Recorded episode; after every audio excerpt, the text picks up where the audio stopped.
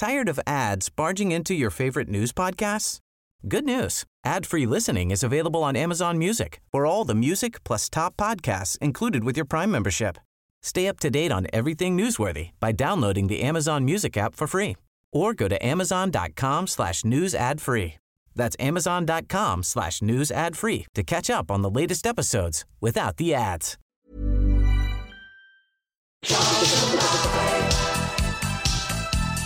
So,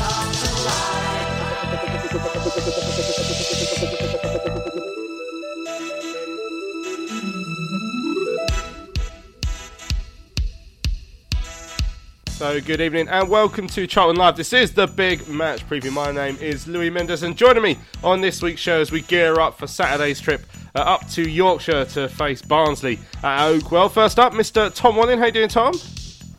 Yeah, I'm alright, mate. How are you? Yeah, yeah, not too bad. Well, sure, I'm distracted, I guess. I think Wales are playing at the moment, aren't they? Or about to kick off? Yeah, 7.45, they're off. So, yeah, let listeners behind the curtain. It hasn't kicked off just yet.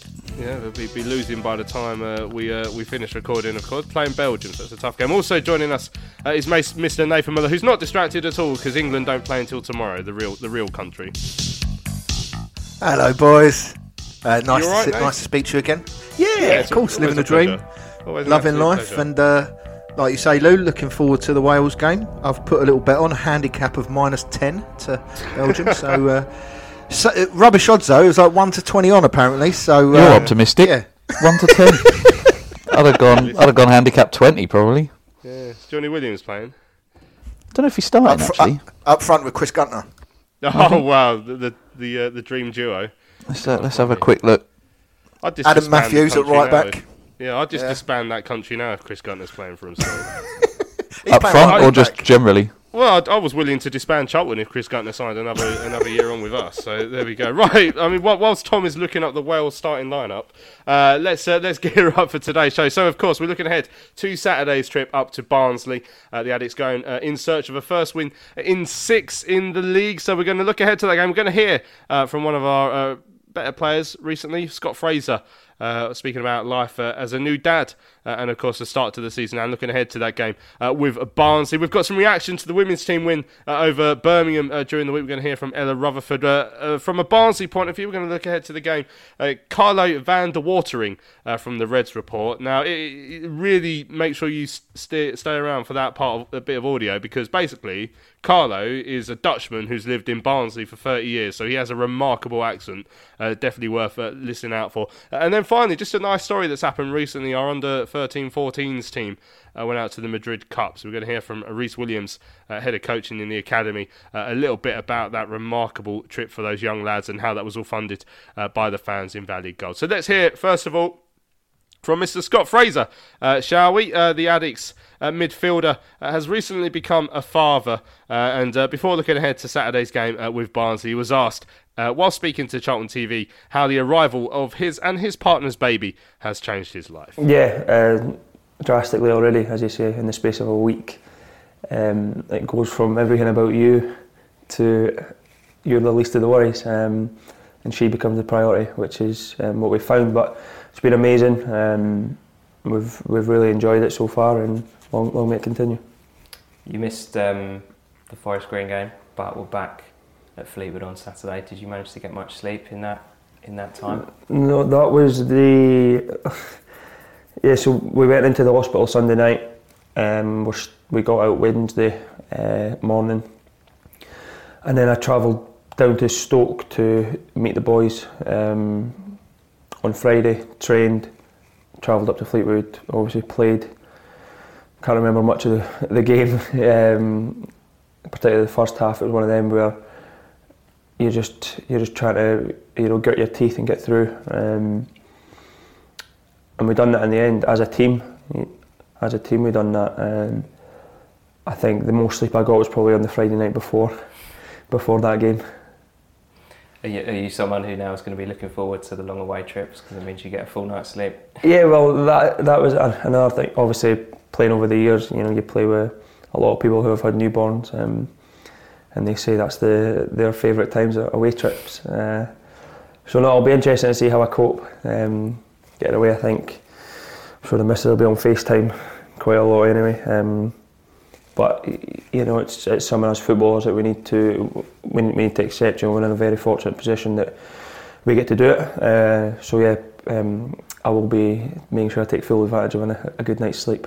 Your start the season, three goals already from midfield. How pleased have you been with the start you've made? Yeah, I've been really pleased. Um, I think I could have a couple more as well if I'm being critical. Um, but yeah, I think I think we've had a decent enough start um, in terms of performances. I think they've been they've been good uh, for the majority of them. Individually, I think yeah, I think I've got better as the season's gone on. Um, I always knew that would be the case. You know, I think every player, the more games you play, the the better rhythm you get, the sharper you get. So I had no doubt on that. Um, the goals as well. It's something that I like to I like to bring to my game. I think it's important from midfield, particularly in the way we play with the 4-3-3, the two two eights with the two wingers and the one striker. I think it's important that the two eights are chipping in. And thankfully, I man- managed to do that. And now, obviously, not the distraction, but I obviously knew the baby was was due. Um, so now she's here. Um, I can stop worrying about that side of it and, and concentrate on football as well now.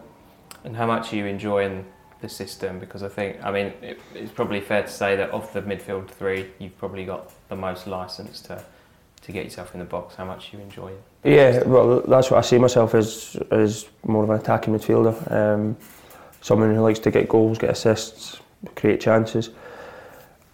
And I like the responsibility that the gaffer puts on me in that sense. You know, he's always he's always on to me about what he wants from me. Um, I know he expects highly of me. I think the system suits a lot of the boys here. Obviously, we've recruited well for that system, um, but we can adapt. I think we've got good players here who can adapt to different sort of ways the gaffer wants to play. Um, I think in terms of the main shape that we've been playing, I think for me personally it's brilliant. I think I think it's you look at the best teams in the world, majority are playing that sort of shape. I think it, the way we, we like to play gives us good control, good gives us good balance. Um, so yeah, it's just about it's about us being more ruthless. I think in both boxes. I think from box to box, I think we're very good. I think we control a lot of the games. I think we need to. We also need to score more goals. I think the, we create so many chances. Even Fleetwood again, there, you know, we, we create enough enough chances to go and win that game quite quite comfortably in the end, but we don't score. Um, and then teams are getting you know one or two chances a game against us, and they're they're taking one or two of them. So that's something we need to get better on. It's something that we work on a lot in training. Um, as I say, we're only nine games into what is a brand new way of playing, brand new shape, system, everything. So we'll, I will no doubt we'll, we'll only continue to get better. Barnsley to come on Saturday. I mean, you could say they're in kind of a similar boat to us in that they've got a new manager. They're a big club at this level. Um, do you think Saturday is going to be sort of won or lost in those two boxes, like you say? Yeah, I think majority of football matches are. You know, if you can score a goal and keep them at the other end, you're going to win games. Um, they've obviously, I think, I think they've had quite a big squad overhaul as well. Um, as you say, after relegation, new manager, they'll have a new way of playing. I'd imagine we'll see much of them. Um, so yeah, it'll be. I think you look at the away games we've had this season, bar Bolton, first half Bolton. Um, you know, went to Sheffield Wednesday. We, we were the better team. We should win that game. But I think it's it's going to get to the stage where we can't keep saying, you know, we should have won, we could have won. I think we need to go and to go and show that we are a good team for longer spells of those games and when we get the chances to be ruthless, as I say, at both ends. I mean, you touched on it there, no away win yet. Does that play on minds at all? No, not yet. I don't. I don't, I don't think. Just again because we're so early on in the season. Um, I think if we were going away from home getting battered every away game, would be, you know, you'd probably think about it more. But I think, as I say, maybe bar first half at Bolton, I don't think we've we've been uh, not class. So I think we've been in every game. Um, we've been on top in a lot of those games as well. So I think it's important to just have faith in what we're doing. You know, keep listening to the coaches, keep working for each other, and you know the results will come. I've got no doubt. Lovely stuff. Great to hear from Scott Fraser there. Looking ahead uh, to the trip to Barnsley at the end. But I mean, it must be a real.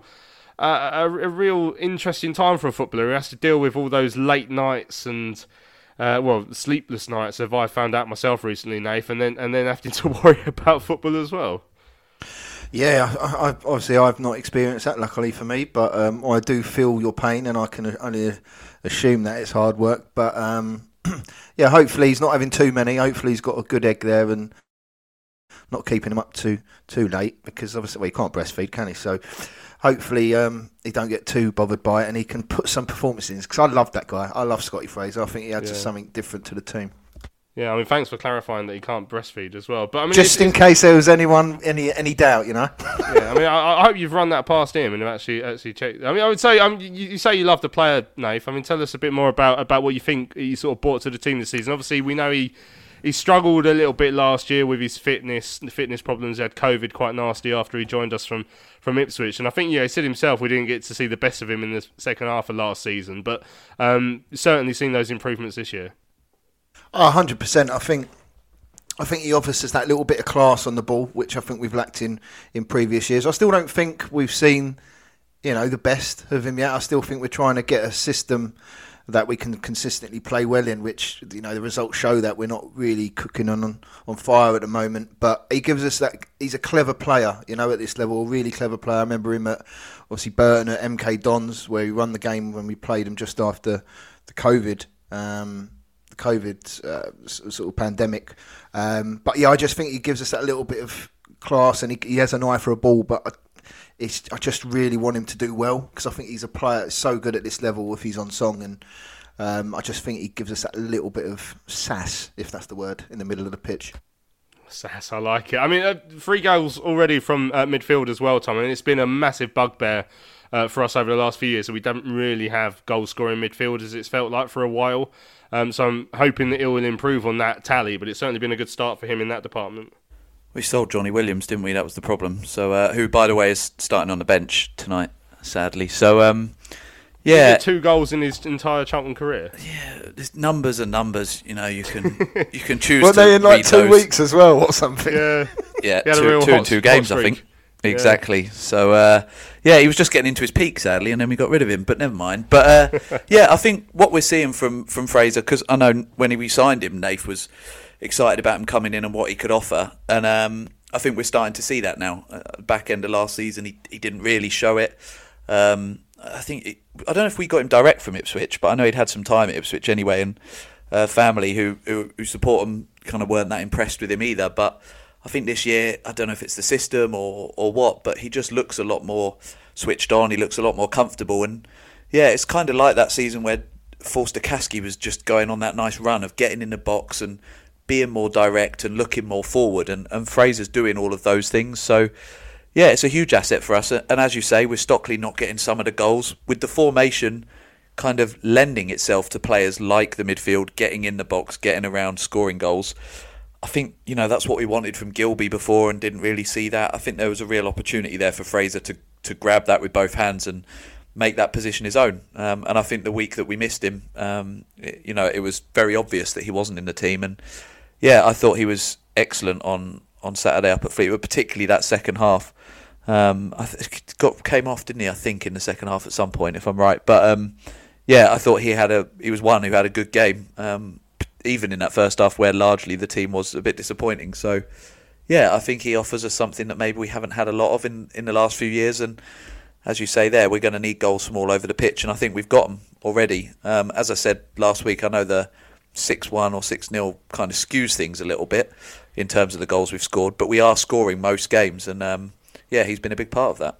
Hmm. yeah, I mean, he, he's spoken in, in that interview about feeling like we haven't necessarily got the results that our performances deserve, but I, I'm not entirely sure I, I agree with that over the last few weeks. I think mm, you know maybe we could have nicked it on, on Saturday up at Fleetwood, um, but I mean we, we had a particularly poor first half um, up there, and, and I think we have struggled in, in recent weeks. Nathan, you know, the Forest Green game was half an hour half an hour of good stuff and the, and then the rest of it was actually pretty pretty tame. You know Wycombe I thought was was similar. We had a good spell. Bolton obviously the the less said about the first half there uh, the better. And then the Cambridge game at home wasn't wasn't great either. It was a bit flat.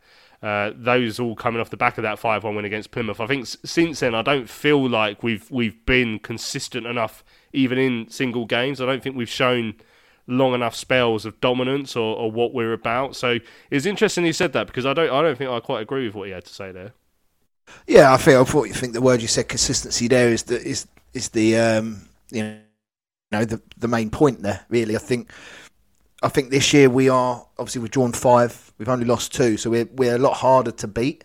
Um, I know obviously the Bolton game was a bit shocking defensively, but we are more, um, I would say, defensively sound than we were in previous years. But now it's the other end of the pitch where we're not killing games off, or um, as you say, we play well in one half and not the other. So consistency at the moment is is what where our problem is, and that's why we're sitting in the middle of the table because what first half not so good or good, and the second half vice versa. So I think that's probably where our problems are lying, and we just need to try and build that consistency up. I think the, the longer it goes on with with Stockley, I think there's going to be playing on his mind, um, and obviously everyone knows the sort of the situation with Chuks, and should we've got someone else in to sort of do the burden, like you know, ease the burden, and Miles is coming in, so I think yeah, it's just like you say that consistency. That's what we're really craving for. Um, and keeping people fit. Really, um, I know we're getting a lot of players back. Egbo's back, and obviously Chuks is on the mend. So I think we just need to try and build that consistency up. And I think it's, it take. And we said back right at the, you know at the beginning of the season, it's going to take time to implement this new style. It's not going to be. You know, all Barcelona, you know, from day one, and we're going to be trouncing people 5 1, 6 1 of you know seven 0 and all that. There's going to be downtime, and we're going to give silly goals away. But it's the progress, um, and at least we're not. We do look like we're a good side, and we're just missing that little bit of cutting edge at the moment. So we just need to keep working at it, keep getting behind the boys. I know it's frustrating at times, but um, we've just got to keep at it, mate, and try and gain that and build that consistency up in the rest of the fixtures. Mm, I mean, uh, one one thing we have been consistent at is is drawing games. I think other than Fleetwood, we we've drawn the second most. Uh, or, or, ironically drawn drawing that stat with uh, a few other teams in second as well. But um, we, we we haven't won in five now, Tommy. I mean, it's becoming a bit of a concern for me. There's I know Nave's saying it there, but we, we, we can't sit here and thinking right we're we're going to turn the corner soon, especially when, as I say, there's been too many spells in games for me where we, we, we haven't really looked at it. So uh, we, we need to arrest this this winless run pretty soon, starting ideally with, with a really tough test uh, up at Barnsley on Saturday. Yeah, I think the last couple of shows I've been on, um, or sort of pre-match shows, certainly I know I said it ahead of the Fleetwood game that we were looking at that game, and, and I probably said it about the Forest Green one as well. You, you look at that and you think we should be getting something from those games and, and, and, probably three points. Certainly, the Forest Green at home, I, I think we probably should have. So, yeah, I think we've said it for two or three weeks now, and, and again, as I said at that point, the longer that goes on, the the kind of bigger concern it becomes. And you're right, we're now coming up against a, a much tougher test. Um, I think there were opportunities in those last two games to actually take the three points. Here, I think ordinarily you look at it and you think if you come out of Barnsley with a point, you'd probably be happy, but as you say, given the run we're on, which hasn't been you know catastrophic, but it has been a long time without a win, it gets that little bit more important. And um, yeah, as we've all said, we we know what we are this season, and we know realistically what where we can probably expect to be. Um, but if we don't want to be any worse than that, and we certainly don't want to be looking over our shoulder, then we're going to have to start turning some of these draws into wins. And based on the second half of Fleetwood, it, uh, you know, I'm not going to say that performance blew me away, but based on that, you and the Plymouth game, which I know we've said is a little bit of an anomaly, you can see that that's in there. You know, we really took it to Fleetwood in that second half and could easily have scored three, maybe even four goals there. So it is in us, but at the same time, we also still look so shaky at the back, and that's something that, that can be worked on in the training ground and can be sorted. And, and I've got confidence in them to do that, but it's definitely something we want to turn around sooner rather than later because, as Joe said on Sunday's show, we're only one win off the playoffs, which is a bit mad. So, you know, we put a, a run of two or three wins together. Suddenly we are up in that top six, and whether we stay there or not, I don't know. But at least it's part of the conversation, and it, it keeps things exciting for a bit. So, uh, yeah, tough test uh, this weekend, but who knows? Maybe this will be the one that, that starts to turn the tide. Hmm, yeah, I mean, I've seen uh, I've seen stats that suggest um, in, in terms of um, open uh, open play sort of uh, xG, we, have got the highest in the league, uh, and we've got the lowest in the league when it comes to uh, uh, set play. Uh, so, xG, so it's clear we, we do have the ability to create goals. Now, interestingly as well, in terms of um, xG from open play. Uh, against, I think we're, we're pretty high up the table as well, like uh, one, two, three, four, like fourth or fifth. Uh, so, so it does show that we are quite open as well. That that, um, that, that you just mentioned there, Tom, in terms of defensively. Um, I mean, looking at the team news ahead of Saturday, um, the main one, I guess, Jojo Wollacott's going to be off with Ghana. Uh, for the international break, so we have to deal without him. Now that is going to be an interesting decision uh, for Ben Garner to make because he hasn't elected to use uh, Craig McGillivray at any point during the, the League Cup and and the uh, you know the Papa John's game so far. Um, but he has been on the bench during those games, so you'd expect he'd come in. There is also Nathan Harness if he's fit, which as far as I know he is. Um, so I mean, it'd be interesting to see which way he goes there, um, Ben Garner, uh, because I mean he's he's not really put his trust in, in Craig McGillivray so far this season, and, and to be fair, from what I've seen last year, probably with good reason, Nath. Yeah, uh, that's true. I mean, if he, do, I mean, if we go down the road and he plays Nathan Harness, it just begs the question why we kept Craig in the first place. Because um, I'm pretty sure it, wouldn't have been. I don't think. I think he probably would have had a couple of suitors, whether it be it loan or a transfer. So, I'd be amazed if he doesn't start with Craig. Um, but for all that we know, you know, if Craig stayed and if he's going to try and out, you know, and take Jojo's place, then he would have had to improve on certain obvious elements of his game with in terms of his footwork and and, and with with the ball at his feet and stuff. So who knows? He might have been, play, you know, Glenn Schimmel might be training him hard, and he's improved on that for all we know. But I'd be amazed if he doesn't start him. If he does, I think it, yeah, it just begs the question why you know why why are we paying these wages if he's not going to even play when our first choice isn't there? So. Um, but saying that, Nathan, Nathan Harness, when I've seen him in the cup game, he's looked good. He's he's had some good games. He looks assured. But um, in my opinion, I, I, I would play Craig McGillivray because that's what he's there for. He's your number two. So, um, but we, I'm I'm sure we'll see come two o'clock on Saturday. Yeah, I mean Ryan Inniss is coming back from uh, his suspension. Is that is that a, a, swap you'd like to see him coming back in? Tom, obviously Sam Lavelle has played um, last week up at up at Fleetwood as I said in my last thing, I think that the defence has looked shaky kind of at all times, uh, and definitely did on, on Saturday up at Fleetwood. And I'm kind of caught in two minds there because I think if they have been shaky and Lavelle himself was guilty of a couple of errors, you think, well, let's take him out and put Inniss in. But I think that what I'm leaning towards is actually what we need in that back four is a little bit of consistency because O'Connell's new. Um, Clayden, obviously not for the club, is new, but uh, hasn't played a lot in the first team. Obviously, Egbo just coming back as well, uh, and Jojo, obviously in goal, is new as well. So I think probably they need a period of consistency. Um, I don't know enough about who Barnsley have got up top to know whether the physical aspects of Inniss would be better served there, but. I think for me, I'd like to see if we can just try and keep the same back four for four or five weeks let them get to know each other a little bit better. Um, and I know that maybe sounds a bit silly because we're getting into the kind of meat of the season now, but for me, it, it still feels a little bit like they haven't quite got a sense of each other's playing style yet, and so that that's where sometimes mistakes are creeping in. So. Um, I think it's good to have him as an option off the bench. We've seen him come on and kind of shore things up if we're ahead in games, but I'd like to see a bit of consistency there over the next few weeks if possible. Mm, yeah, I mean, is, is there any other clear cut chance? I mean, we did try that different formation at Fleetwood in, in the first half. We went to the the the three five two with with Rak-Sakyi alongside Stockley. You know, Stockley who's looked isolated, and as I said on on Sunday, even after that Fleetwood game where we played Rak-Sakyi alongside him, he still he somehow looked even more isolated. Like, I mean. We, we then changed to the 4 3 3, and then I don't know if it was like a 4 4 2 at the end of the game when, when Leaburn came on uh, and scored. But I mean, is, is there room for tinkering there in the shape that you'd like to see, Nath?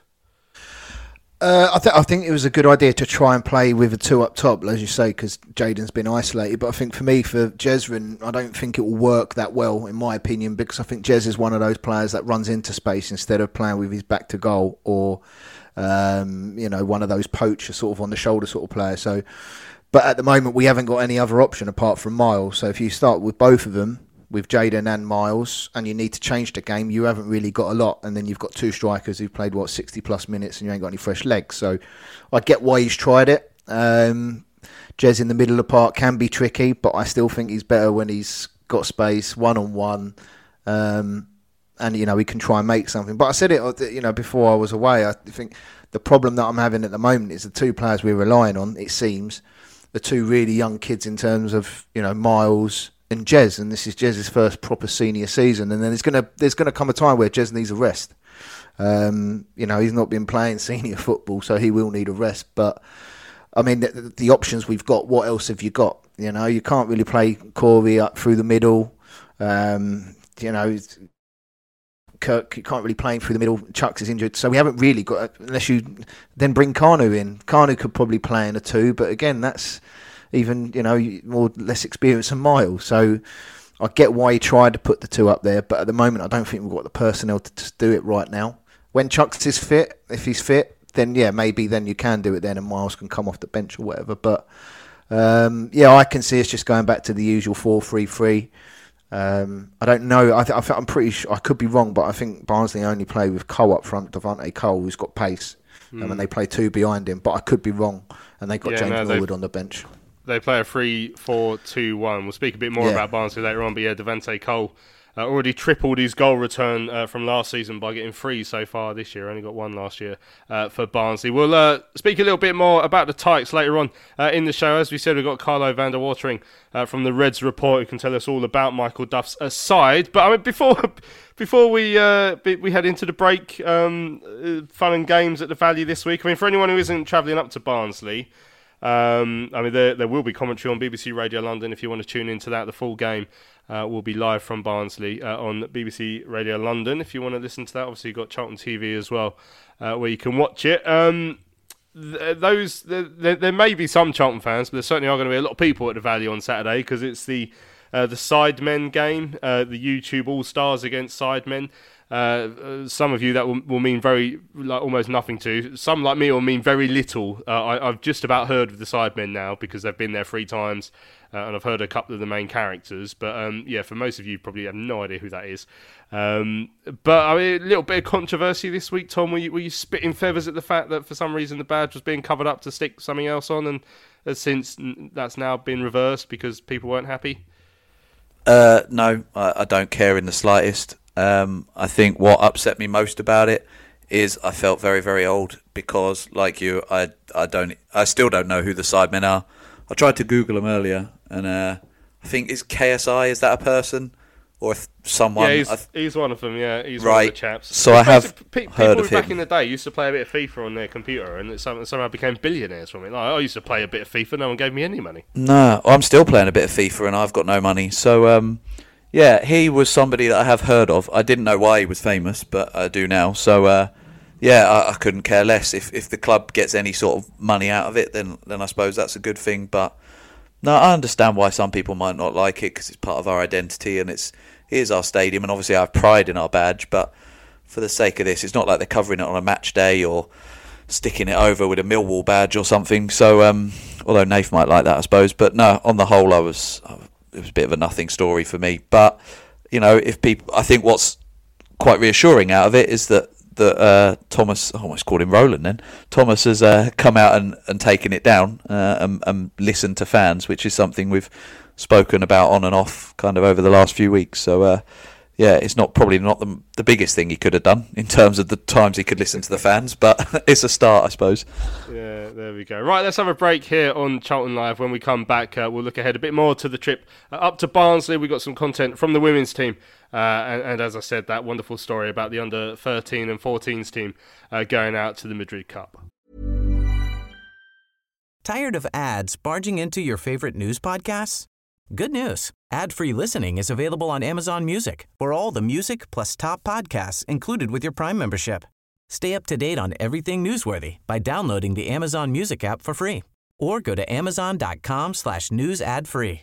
That's amazon.com slash news ad free to catch up on the latest episodes without the ads. Hey, I'm Ryan Reynolds. Recently, I asked Mint Mobile's legal team if big wireless companies are allowed to raise prices due to inflation. They said yes. And then when I asked if raising prices technically violates those onerous two-year contracts, they said, what the f*** are you talking about, you insane Hollywood ass?" So to recap, we're cutting the price of Mint Unlimited from $30 a month to just $15 a month. Give it a try at mintmobile.com slash switch. $45 upfront for three months plus taxes and fees. Promo rate for new customers for limited time. Unlimited more than 40 gigabytes per month. Slows. Full terms at mintmobile.com. Cullen trying to take his man on. Chip ball back across. Bowers there. Pearce is there. Bauer with a header. And it's John. Oh, it's it! Oh, he scores! Oh, oh, Patrick Bauer! You absolute German beauty! Wow! Dreamland! Charlton have scored! With seconds remaining! We've done it all! Get in! Come on! What a time to be a hero here at Wembley! Oh my word! Oh my word!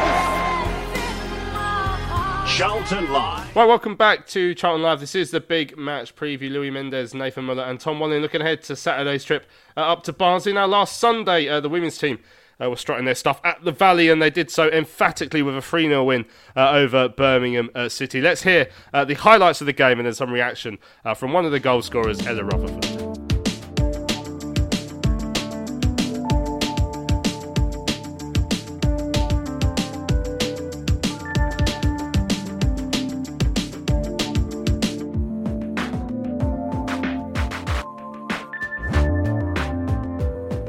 Into the box, just too high for Johnson, but can it fall on that far side of Follis? He's trying to bring it under control. That's a lovely reverse pass and a slotted in! And Charlton have the lead.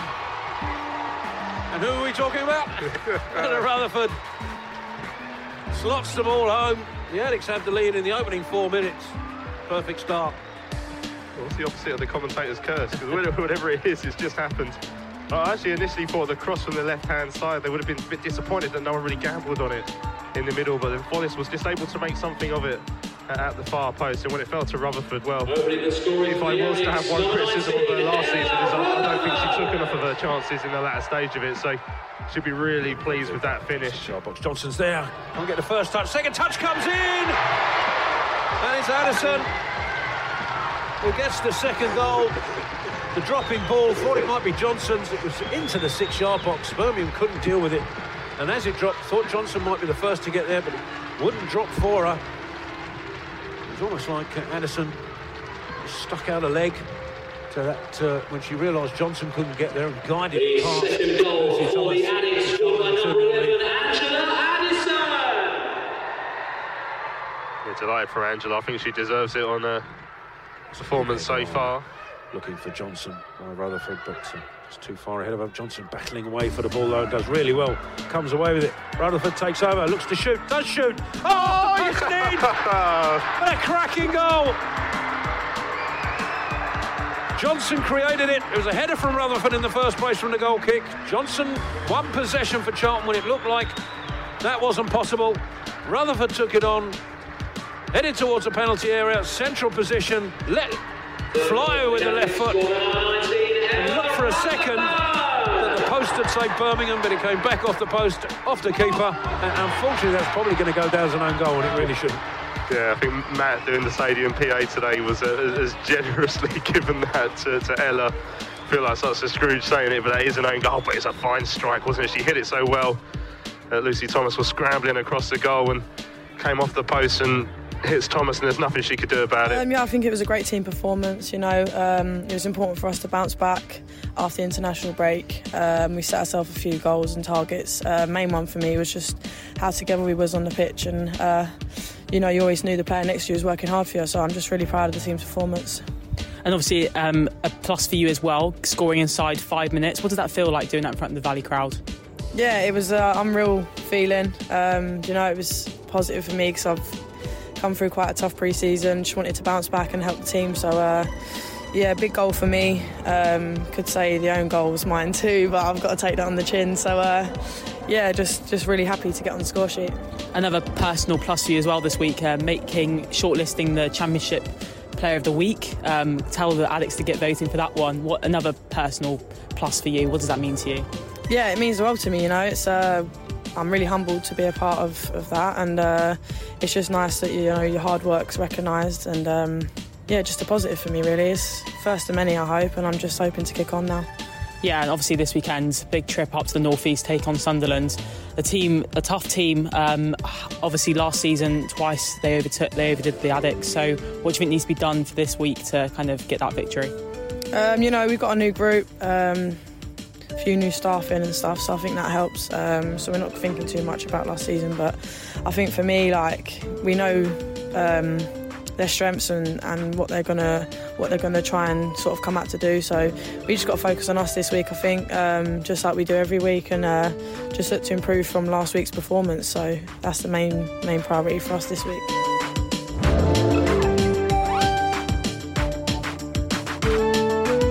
Lovely, lovely stuff. That was the uh, girls' first game at the Valley uh, so far this year. Uh, second win out of three games in the Women's Championship so far, put them in third in the table, just above uh, Crystal Palace as well. It was a great, it was a great afternoon's entertainment there. We heard from uh, Ella Rutherford, who, who, got the scoring underway on four minutes. Um, she was a bit unlucky that the third goal will go down as an own goal. It was her long range shot that hit the post and then hit the keeper uh, and then uh, went in. But I mean, it's, it's been a decent start for the for the women's team, and and importantly. Um, they've already scored eight goals this season, which is almost a third of the way to the amount they scored last year. So they seem to have solved a bit of a problem they had last year, which is which is goal scoring, which is good. But um, yeah, an encouraging start to the season. We've seen the odd women's game, Nathan. It's uh, it's good to see that they've they've got off on on the right foot and, and uh, put the disappointment of that defeat against London City Lionesses behind them. Yeah, of course. I think you know since Karen's come in, and obviously there's been some investment into the into the women's game. Um, they've obviously started well, and as you say, they narrowly lost out to London London City. You know, an established team. There's a lot of ex Charlton women in there as well at, um, at London City. So yeah, it's a good start. You know, they're still above Palace. That's one thing. Uh, but they've got some good sides, and they've got Bristol City, and they're you know decent outfit, very hard to beat. Um, but we've got a long way to go. But um, yeah, it's a decent start, a lot better than the men's. Um, so yeah, hopefully they can build momentum. And as you say, they're scoring a lot of goals now, which I think there were some points last season where they're probably struggling a little bit. Um, but yeah, it's nice to see, and um, at least we could be positive about something about the club at the moment, eh? yeah, exactly. Well, to put a negative spin on it, um, you know, the, the, attendance at the Valley weren't all out on, on Sunday, Tom. You know, I think there's a hope that the the Lionesses winning the Euros in the summer is going to somehow provide a bit of a boost to the to, to Charlton's own women's team as well as all the all the domestic women's teams. But I don't know what, what do you think it is the club need to do to make sure that they can ride on the crest of that wave, get more people through the door at the Valley or at the Oakwood, wherever the games happen to be. Yeah, it's a difficult one, and and obviously from. I don't want to bring it necessarily back to the men's side, but I only do because we've had the debate around the ticket prices there, um, and I think the the difficulty is there's lots of ex- external factors around lots of that. I, I think a lot of the the possibly the younger fans who have watched the Euros are probably looking at some of the bigger teams at the moment and looking at the players. So, um, you know, if they know like a Chloe Kelly or whoever is going to be playing, they're they're maybe more likely to try and go to one of those teams. And lots of those players do play still in London. So again, if they're local, then maybe they're going to try and get to an Arsenal or a Chelsea or something like that. So that's always going to be difficult for us. I suppose it, in some ways the same again with the men's team uh, if they're more casual fans. But I think it's just going to take time. You know, you look at where the women's team were kind of post the the first iteration of them. It's been a very gradual step to to get that team back set up, to get that consistency under uh, Riteesh and work their way back up. I think they're now stabilised in that second tier, and you know numbers aren't bad, but as you say, they're maybe not where we want to be. Um, I, I I don't know really that they can do much more. There's lots of PR around it. There's lots of marketing around it. Um, I, I, think maybe, yeah, I don't know. I would have liked to go. I just had plans. I, I, like I say, some of the external factors around kind of cost of living and everything at the moment might be just a thing that it's just not at the moment a priority for people, sadly. But um, yeah, if if the team are performing well, again, I don't want to just bring it back to the men's, but we've said it about them. If you're seeing a good product and they're performing well, that will draw in crowds. And if the women are pushing for the Super League come the back half of this season, then if they did another game at the Valley, I'm sure attendances would, would start to go up there as well. So, uh, yeah, there's no easy answer to it, sadly. Otherwise, it probably would be full every week. But I can see it improving slowly, bit by bit. Excellent stuff. Well, good luck to the girls up at Sunderland uh, this uh, weekend. Right, let's uh, focus again back on the trip to Barnsley uh, for the men's team. The Addicks travelling up to Oakwell uh, this Saturday. Looking forward uh, to the clash. Now, I wanted to get a little bit more of a Barnsley point of view of the game. So I spoke to Carlo van der Watering from the Reds Report podcast. As I mentioned, a Dutchman who's lived in Barnsley for 30 years, knows the club inside out, though, on the Reds Report podcast, and asked him how he would describe the start to Barnsley season so far. A, a slow starter, probably, we would be fair. and I think if you look back, we. We've had a lot of difficult away games. So we started with Plymouth away, uh, we've had Ipswich away, we've had Sheffield Wednesday away, but um, you know, um, we listen. We beat Sheffield Wednesday two 0 away, and as a Barnsley fan, you know that makes your season, doesn't it? But um, we're gathering a bit of momentum. I think he found um, like a settled eleven. Uh, that will be hampered by the fact that our goalkeeper is now injured, and we got a uh, one of the players got a red card last Saturday, so he won't play on on Saturday. Um, but yeah, results are, are, are starting to come in. You know, sixth sixth in the table. Um, I think half of the fan base want immediate sort of promotion back to the championship. Um, I'm on the other side. I think um, a lot went wrong the last couple of years with the appointment of head coaches and players that we signed for big money that never played. The the the the, the club lost a, a, big part of the fan base, and I think there's a there's a rebuild needed. And and they're, they're on with that, and, and they're doing the best. And and I would settle for a sort of comfortable mid-table position and, and really build a solid foundation to then hopefully go back to the championship. But yeah, last few weeks, decent results. Um, you know, away win at Cambridge last week, they were unbeaten and with 10 men and the goal, goalkeeper going off, winning there 3 0. So yeah, things, things are coming together nicely for Barnsley. Yeah, it's interesting. You obviously seem to have your, your head screwed on in terms of what could be a, a, a realistic expectation this season. But you did mention a lot, a lot of fans are thinking about promotion. I mean, do you think that is the prevailing opinion amongst the fan base that really you should be looking to go up again? Listen, the fans want it. Of course they do. The board will come out saying we want to get promoted. Well, every board in this league of any club will want to get promoted. But I think if, if you look at it um, objectively, when you lose players like Callum Brittain, Cauley Woodrow, um, Carlton Morris, I mean, they, they uh, Callum Styles, you know, they, they were good players. And every single player that we've brought in uh, there's a couple on loan, but they were all on free transfers. Now that that doesn't reflect on if they're good, bad, or whatever. But they're all very, very young again, and I think um, it's it's it's a difficult league. So if, if we can just get find that settled eleven, have some decent results, comfortably go through the season, I think you've got a more solid base than to go up immediately. So I think people yeah, there's always fans that sort of demand it, but I think it, there's more important things. I think for Barnsley as a club, they lost a lot of fans, a lot of damage was done, and I think they need to rebuild that trust um, in, in, in some of the fan base as well. Yeah, I mean, c- could you give us a little bit more information on that on that mistrust between the ownership and, and the fans? Because I've, I've picked up little snippets of the stories, and there was things about the stadium as well. But where has this all all stemmed to, and where where does it sit now? Um, so the club was put up for sale by Patrick Cryne when he had terminal cancer. Patrick Cryne was a local lad who, who made a self-made millionaire, I suppose you can call. He got, and he sold it to a consortium, people from America and China and all over the place. And uh, initially, they were the same owners that bought Nice, and Nice went from a, an half decent League One to like Champions League. Um, and, and and their vision was that uh, you know we, we we buy players on, we develop them, we sell them for a profit, and and that's going to generate money and everything. Big plans for the stadium, uh, but half the stadium is owned by the council, and they don't want to sell. So we had a situation where two board members took each other to court uh, over all sorts payments that were made that were that should have been made from their personal account, but they were made from the club accounts. Uh, we were with so our CEO left at the start of last season, um, and he went to Nottingham Forest. And um, the one of the board members, uh, Paul Conway, took temporary charge as a CEO. He bought two players from Belgium. Um, none of them played more than I think a match. Um, they apparently were signed on big money as well. Uh, they're both now on loan. One is in Turkish second league, I think, and, and, and the other one is back in Belgium, I believe. And it, it just felt that Barnsley, uh, Barnsley Football Club for many people, is the only good thing about Barnsley. Uh, they've regenerated the town centre and it looks really nice. They're building a new railway bridge, and I'm sure that will be impressive. But the football club is the focus, and it just felt that these people had come in and took away what what mattered to the people of Barnsley. Um, now, they listen. They knew they'd done wrong. The two members in question were voted out by the board, and two new members came onto the board. Uh, we have regular fan engagement now. So the board, the full board, is meeting again tomorrow in town with um, anybody that wants to come and ask questions. It's about open, you know, being open, transparency.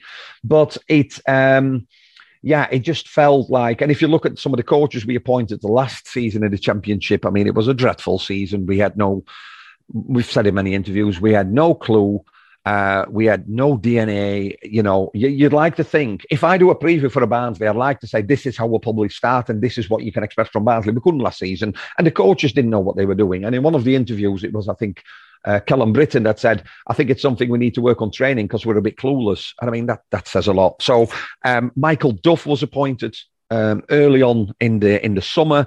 Um, you know, he calls himself a two man club. He's, he's, Burnley and his, his previous club where he uh, he got promotion was at Northampton. So, um, he, and he he seemed to have bought into the town and, and, and what it means to people. So things are looking a lot lot better again. I think the club have learned from their mistakes, and um, on the pitch, I think that's that, that, it's giving some reward as well because it seems to be settled again. There's a nice atmosphere inside the stadium. There's none of these leaflets of board out and everything else. So it's it's going the right way.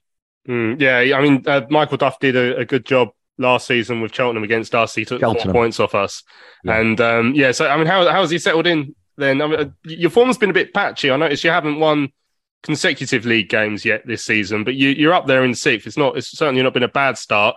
I mean, yeah. has he has he imprinted some of that no. DNA on the side?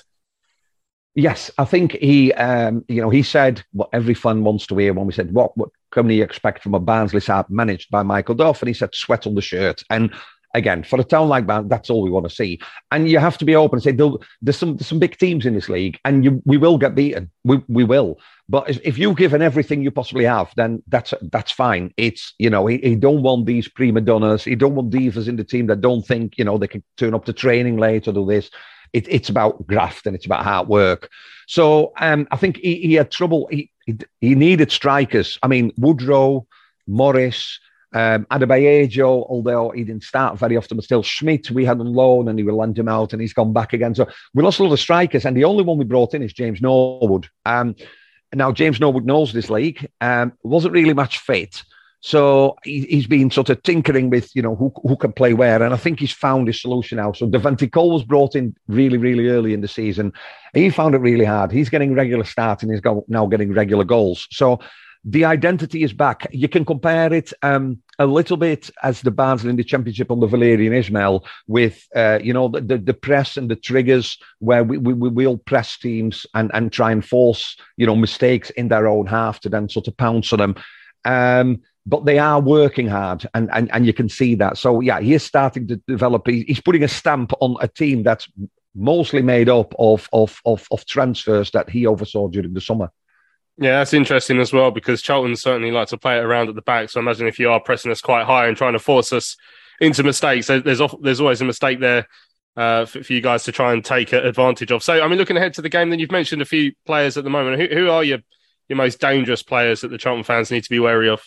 Um, I think at, so. At the back, uh, Mads Andersen, who um, had a, a, horrid start to a season at Barnsley, he's now the captain, number six. Just, just so reliable. Um, I would mention Liam Kitching, but he got a, uh, he got um, two yellows, I think. So he, he's not playing.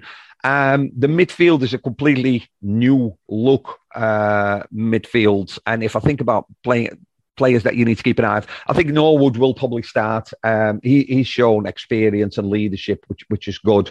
Devante Cole, um, if, if Devante Cole starts with Norwood up front, you've got two completely different strikers. I think James Norwood is very much about the hustle and bustle and keeping hold of the ball. Devante Cole is, is, is quite tall, heads it on, shots from outside the area, and, and he's got goals in his last two or three, I think. So he's he's hit a bit of form.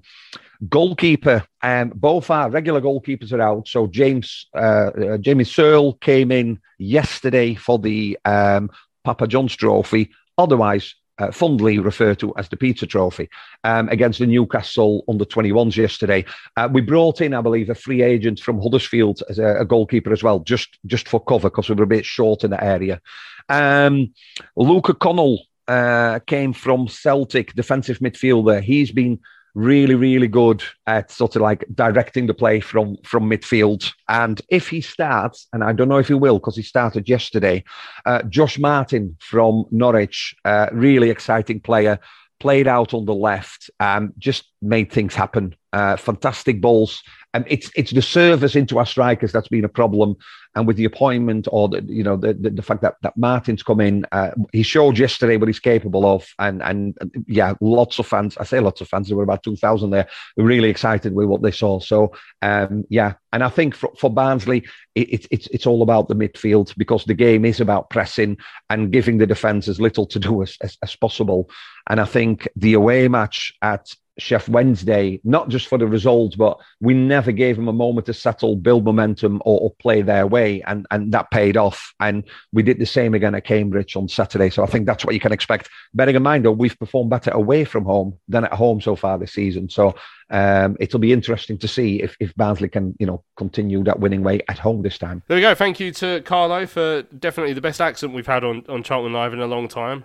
Uh, and and uh, giving us a, giving us a good lowdown on, on a on a Barnsley side who sitting sixth. I mean, they're they're only three points ahead of us, and we're sitting all the way down in 14th. That shows just how tight um, the League One table is this season. But you know, on on the back of a couple of strange years, uh, relegated from the Championship uh, as well last season, Barnsley.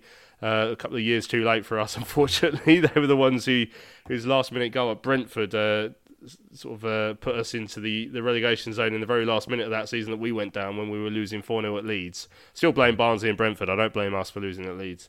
Um, and uh, yeah, they're, they're back in League One now. And I don't know, uh, realistically, do you see them as challengers this year, Nath? I think you'd have to put them up there. I think when you come down from the championship, the championship, you'll have a lot of players who can pl- probably still play at that level. Not all of them, otherwise they probably would have stayed up. But you'd you'd have to put them up there, uh, you know, in the in the top six without a doubt. So it's going to be a tricky game. Like we touched on Devante Cole earlier, he started well. Um, you've got their fullback Jordan Williams, I, I, I like. Um, so they've got some good players. Um, but yeah, it, it, League One, anyone can beat anyone in this league, apart from us in the last five games, obviously. But um, it's going to be a tough game, but I would expect them to be there or thereabouts because, like you say, they've been sort of up and down, a bit of a yo-yo uh, sort of team between the two divisions. But uh, it's still going to be a tricky game. And as Tom said earlier, usually you'd go point away at Barnsley. I love that. Thank you very much. But um, in the sort of predicament we're in at the moment, I'd probably still take a draw. But hopefully we can try and nick one somehow and just try and have that cutting edge that we've been lacking in recent weeks. Yeah, Michael Duff, obviously the manager now, um, had a good record against us last year for for Cheltenham. Um, but yeah, just as we said, just arresting that slide is quite important to us. But it, would be interesting to see how we how we face a, a Barnsley side who are uh, never won more than uh, one league game in a row this season, so that they'll have that at the back of their mind. But got, did get a good uh, Papa John's Trophy win over Newcastle in midweek as well, so they'll be full of confidence and, and obviously hoping to put on a show at home. Tom. Yeah, exactly, and and that's the worry. Like like Nath just said there as well. We're we're coming up against a very good side.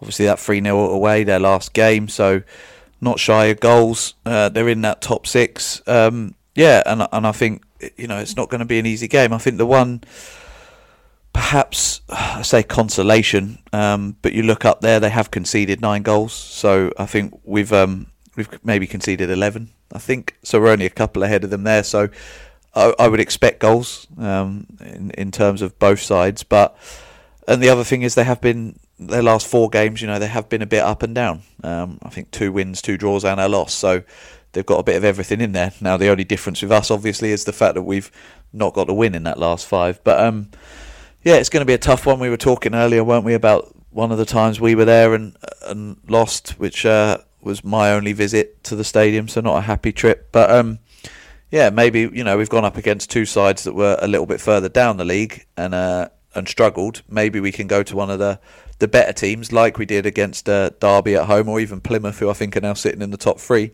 Maybe that's a sort of uh, sort of game where actually we can get something. So who knows with this league? It's always difficult to tell. It's difficult to know what sort of Charlton will turn up. But um, yeah, I'm. I wouldn't say I'm confident, but uh, yeah, it would be it'd be obviously lovely to, to start to turn our fortunes around a little bit. Mm, yeah, I mean, it has been a happy hunting ground for us in the past. My first ever uh, visit to Oakwell, we won 6 0, although to be fair, it's only gone downhill uh, from there. So let's see how we can get on uh, this Saturday. Now, right, I did say we'll end the show on a bit of a nice point. Um, the uh, couple of weeks ago, Rhys Williams, uh, the head of the coaching uh, in the academy, took uh, the uh, under 13, under 14s team out to Madrid for the Madrid Cup. Uh, remarkable uh, competition uh, where the lads face some pretty high profile teams. Now, let's hear from Rhys. He could tell us all about the tournament they went and played in. Yeah, so I had an unbelievable experience going to the Madrid Cup with a mixture of our under 13s and 14s. Left from the training ground on the Thursday morning, flew from Gatwick to Madrid, competed on the the Friday with three fixtures uh, in a group of six. There were four groups of six, uh, with the top two going through to the quarterfinals. So we had three games uh, on the Friday, two group games on the Saturday, and were successful in uh, getting through to the semi-final. Uh, sorry, to the quarterfinals, finishing second in the group behind Real Madrid, who we lost to in the first game rather nervously. Um, but uh, the boys did incredibly well. Uh, and then we finished up by uh, winning against Rayo Vallecano, the Spanish team, in the uh, semi-final, and then Antalyaspor from Turkey to finish fifth in a competition of 24 teams, behind basically Bar- uh, Barcelona, Real, Atletico Madrid, who won it, and uh, Leganes from Spain. So, an unbelievable achievement. Um, some of the bigger clubs behind us included Arsenal, PSG, uh, Porto. So we were in amongst the real uh, European giants. So from a football perspective, it was an incredible experience for our players. Um, what role did Valley Gold play in the trip? Without Valley Gold, this trip wouldn't have happened. Um, we're very, very fortunate that Valley Gold are supporting the academy in a number of ways. The, probably the biggest part of that is, firstly, the, the transport that brought us down to the airport and collected us with Bob and the team driving. Um, so Valley Gold have, have provided those uh, minibuses for us, and and they're funded entirely a, a, a very expensive competition that was ten well between ten and twenty thousand pounds is my understanding. So an incredible commitment financially to enable our boys to have this brilliant experience. Um, as I said, without it, we just couldn't possibly do these things, and. Uh, um, we're in, incredibly grateful for the support of the supporters that back the fund and, and, and for the staff, Sharon and Matt at, uh, at Valley Gold, who are working very closely with Steve all the time, Academy Manager, or Academy Director now, sorry. Um, so, uh, yeah, I mean, we're eternally grateful that we can have these incredible life changing opportunities for our players and, and for the staff. There we go. Really, a really fascinating story, and a, a, that must have been such an experience uh, for those young lads, finishing fifth in that competition with uh, uh, Atletico Madrid, Real Madrid, Barcelona, and Leganes. I think it's the second division team in Madrid, uh, finishing ahead of them, and then uh, and they they the Addicks were finished ahead themselves of the likes of Arsenal uh, and PSG. So I mean, that's a, that, that must be a remarkable a remarkable experience for those young boys, and you know, Thomas Sandgaard promised us European football within 13 years, whatever it was. Well, we finally got there, Nath. Yeah, yeah, we did. We played against the big boys of Spain and obviously held our own. Um, but yeah, in, in, all seriousness, I think you know it's a good thing, obviously, uh, and for the youngsters to have that experience, and I think it just shows the the you know the progress of you know what the academy are doing from Steve Avery all the way down to to Rhys Williams, and it's and they're learning their trade at a young age, and that's probably why we've got such a good academy because we bring them up all the way through and and obviously obviously the proof is in the pudding with all what we have produced. So hopefully, um, it was a good experience for the young lads, and hopefully we can see him. Not well, I would say in the near future, but you know we seem to be getting younger and younger with the yeah. people in the first team, so they might be starting on Saturday. Someone's probably playing up front with Jayden on Saturday, so yeah, look forward to that. uh, excellent stuff. Well, um, as uh, Rhys mentioned, there a lot of that uh, funding came from, from Valley Gold. I think all of the funding. Uh, so does just go to show that you know that is fans putting their, their money where their mouth is. Uh, you know, if Leo Rifkin's listening, it's not like the fans aren't supporting the club uh, and the development of the club and, and the development of those young lads who will hopefully go on to represent the Addicks in the future. Right, we've almost come to the end of the show. I just wanted to mention the Football Supporters Association awards. The nominations are open for this year's awards. Now we've been nominated three times out of the last four years. Never won it though. The club podcast of the year. Uh, at the very least, I want to get nominated again because when we get nominated, we get a free dinner and free drinks and stuff. So I want to go to that. Uh, ideally, I'd like to win it. But if you could go to the FSA uh, Twitter account, which is we are the FSA. Uh, just find the link to, to nominate us for that uh, club podcast of the of the year award. We'd be really grateful because, uh, as I said, Nathan hasn't eaten for weeks. He wants a free dinner. Uh, so if you guys could do that, we'd be uh, we'd be really pleased. Right, thanks for listening uh, to this week's Charlton Live, the big match preview. Thanks to everyone who's got involved. Looking forward to seeing you up at Barnsley on Saturday. Don't forget to keep an eye out for the likes of Lewis and Benji after the game to give your views after the performance, and also you can have your say on the show by emailing us studio at charltonlive.co.uk or tweeting us at Charlton Live after the game in ahead of Sunday's show. Right, thank you to Tom and to Nath for joining me on this week's big match preview. Cheers, lads. Cheers, boys. Up to Belgium. Uh, an absolute pleasure as always. Well, they're four minutes in. I'm assuming Wales are at least 1 0 down by now, but we'll find out uh, as soon as we finish the show. Right, I'm Louis Mendes. Uh, thanks for listening. Uh, we shall see you again on Sunday.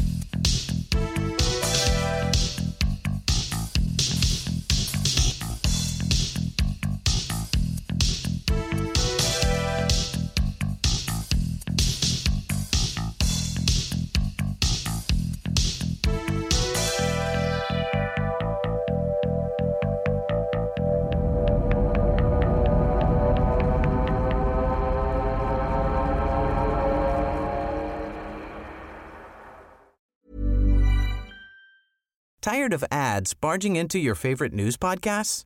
Good news. Ad-free listening is available on Amazon Music for all the music plus top podcasts included with your Prime membership. Stay up to date on everything newsworthy by downloading the Amazon Music app for free or go to amazon.com slash news ad free. That's amazon.com slash news ad free to catch up on the latest episodes without the ads.